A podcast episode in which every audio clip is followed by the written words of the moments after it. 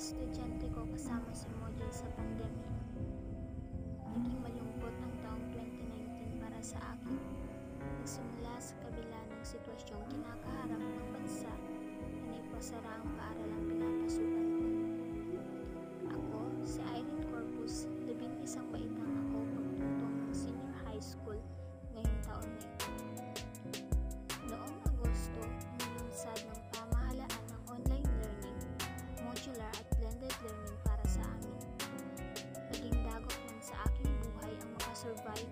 dala ng kinakaharap na problema natin ngayon na marami akong naging karanasan upang ipagpatuloy ko ang aking nasimulan.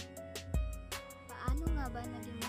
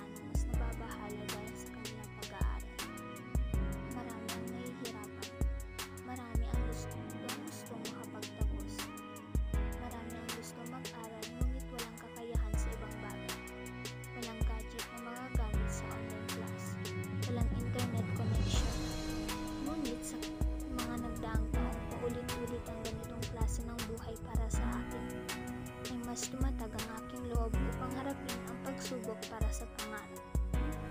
Hindi ko ininda ang pagod, ang sakit ng ulo, ang problema sa oras na yun dahil patuloy lumalaban ang lahat para makasurvive sa pandemya ito. Ang mabuhay at makitang umaahon tayo sa hirap. Para sa akin, isa itong pinakamahalagang bagay na dumating sa aking buhay bilang isang estudyante. Marami akong nakita na hindi ko pa natutuklasan mula noon. Nagsumikap ako. Patuloy na hinaharap ang dagok ng problema at ngayon tila wakas na ang aking natagpuan. Wala man akong diplomang natanggap. Wala mang taong pumupuri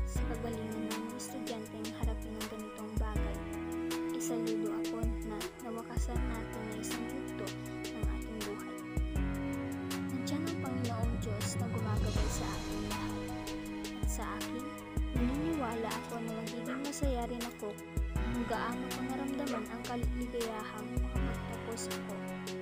At dahil yon sa dedikasyon ko, sa paniniwalang makakamit ko ang tagumpay sa kabila ng